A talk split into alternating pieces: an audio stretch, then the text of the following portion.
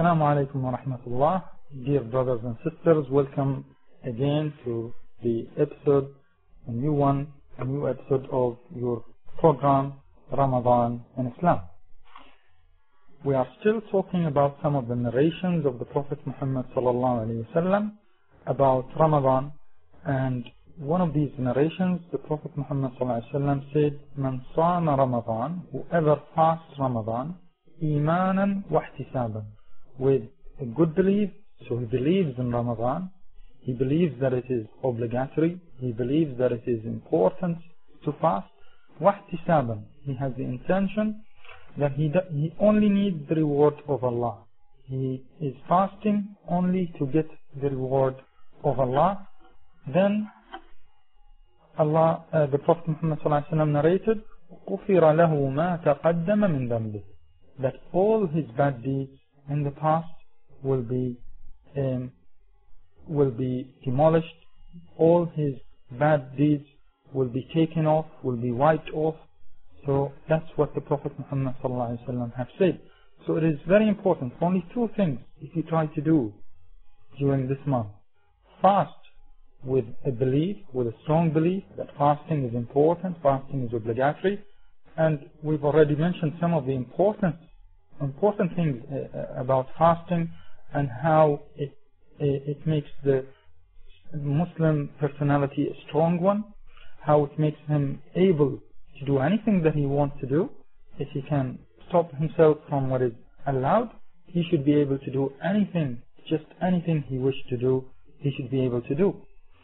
So, in addition to these uh, uh, beneficial parts of Ramadan from the from the part of living in this life, also we get the benefits of the rewards in the hereafter. And one of the important rewards is this: that all your mistakes will be wiped out. And the only two things that you need to do is to fast with a strong belief and to fast with an intention that you are fasting only for Allah. This is very important. This is what is called in Islam Tawheed, what is called the oneness of Allah. And this is the actual difference between Islam and most of the other religions, is that a Muslim has a direct relationship with Allah. He doesn't need any mediators.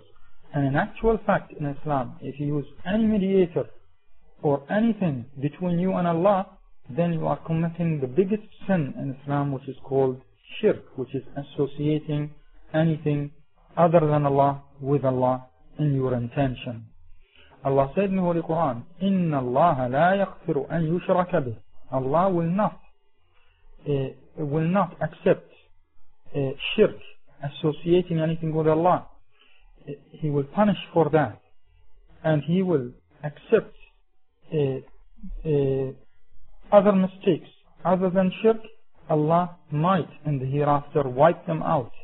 If you have done good deeds, uh, that are good enough to wipe out such mistakes, even though you've been doing them in this life. But the mistake of shirk, associating with Allah anything else, is not going to be wiped out in the hereafter unless a person repents before he dies. So this is a very important thing. So one of the important things we learn during the fasting of the month of Ramadan that we have a direct relationship with Allah. Nobody knows that you are truly fasting or you had eaten something or drank something or you've done something that is not allowed during the fasting time in Ramadan. Only Allah knows. So you have a direct relationship with Allah. You don't need any mediators. You don't need any associators. And this is very, very important concept in Islam. The oneness of God, the oneness of Allah.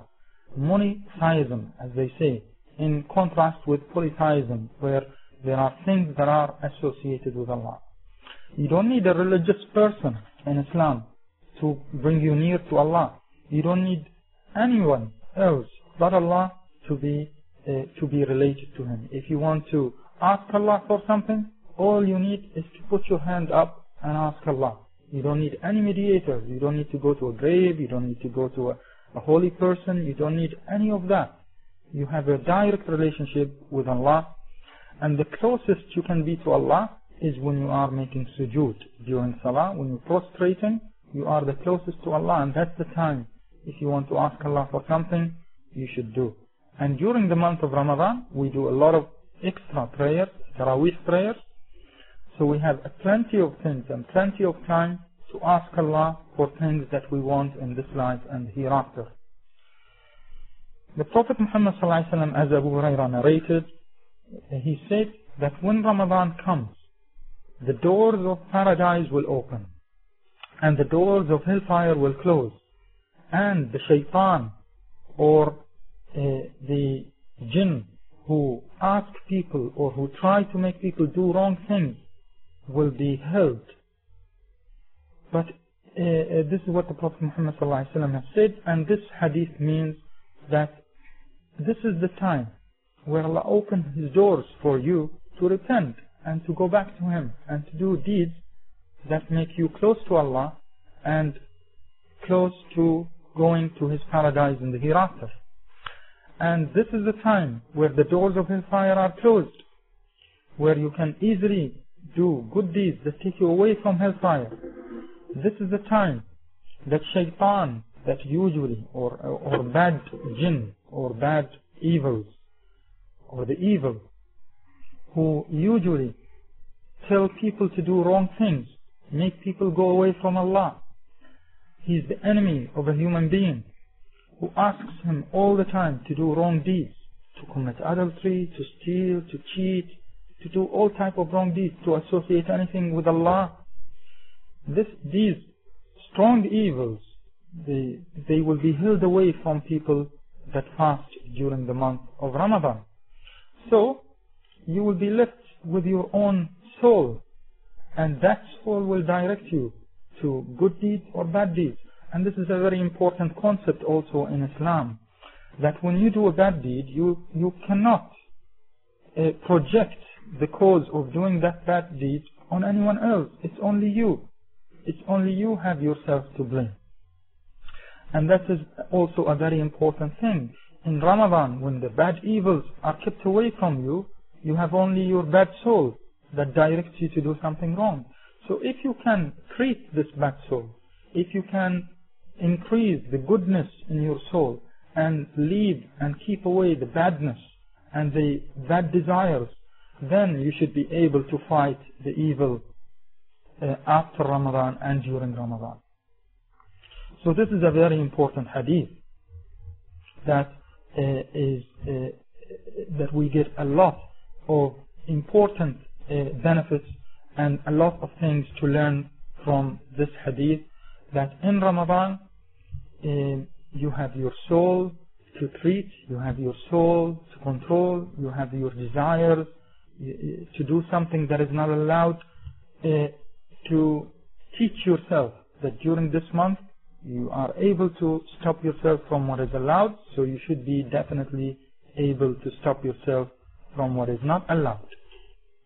Now we come to uh, some other hadiths that the Prophet Muhammad ﷺ had directed us to learn and he narrated.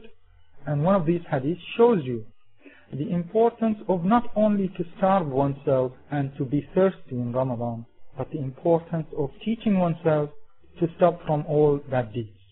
The Prophet Muhammad ﷺ have said, من لم يدع قول الزور Whoever does not leave cheating and doing bad deeds in Ramadan, then Allah does not need him to be thirsty and hungry. What this hadith means is that even though it is obligatory on you as a Muslim to fast the month of Ramadan, but even though you have to fast it, whether you are cheating or not, whether you are stealing or not, whether you are doing bad deeds or not, you have to fast because if you don't fast, it's one of the five pillars of Islam that you are not fulfilling. As you know, Islam has been built on five pillars. Uh, uh, Shahadat an la ilaha Allah, the testimony that Allah is only one and the Prophet Muhammad is his last messenger, to do salah, to fast Ramadan, and to give zakah, to give charity, and to go to Hajj if you are, if you can afford it once in your life. So this is one of the pillars of Islam, and if you if you don't do it, then your Islam is not strong enough. It's not standing on one of the strongest pillars that uh, that is fasting the month of Ramadan. But as the Prophet narrated, if you don't stop cheating, if you don't stop doing wrong things, then Allah did not made it obliged on you to fast just to make you hungry and to make you thirsty. Allah has made you fast so that you fast from every bad deed. You fast from cheating, you fast from stealing, you fast from adultery, you fast from drinking alcohol, you fast from committing shirk, you fast from everything that is a bad deed. You fast from not wearing hijab if you are a woman, and so on.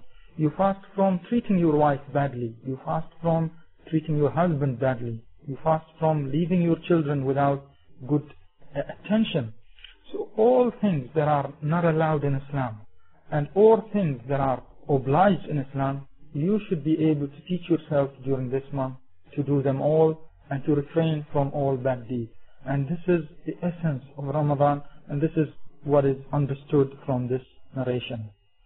Now, finally, we want to say what is the punishment of those who do not fast Ramadan and they are obliged to fast.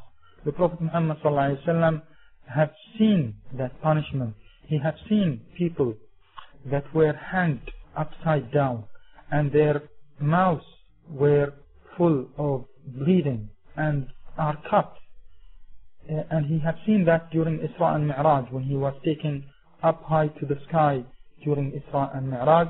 He had seen people that were treated and punished that way. And when he asked, he was told that these are the people who did not fast when they should have fasted.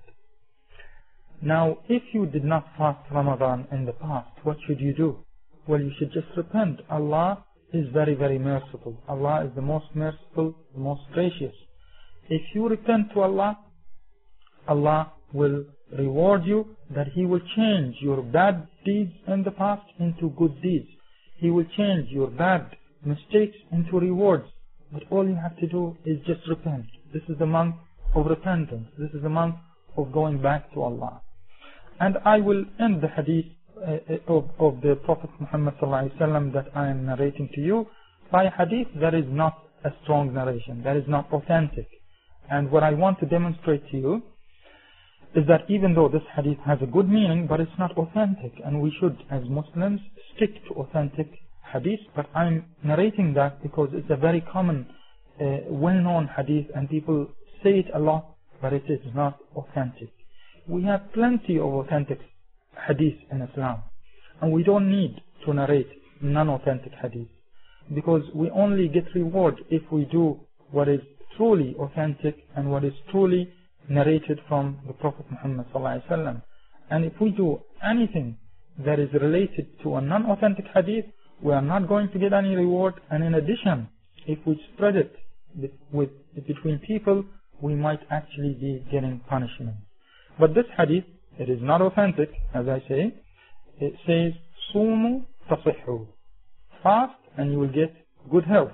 Now the meaning of this hadith is true, as I will demonstrate to you in the next few episodes, we will be talking about fasting and patience, fasting and healthy and non-healthy people. What should they do during fasting Ramadan and how Allah was very merciful on them to allow them not to fast Ramadan if they are very ill.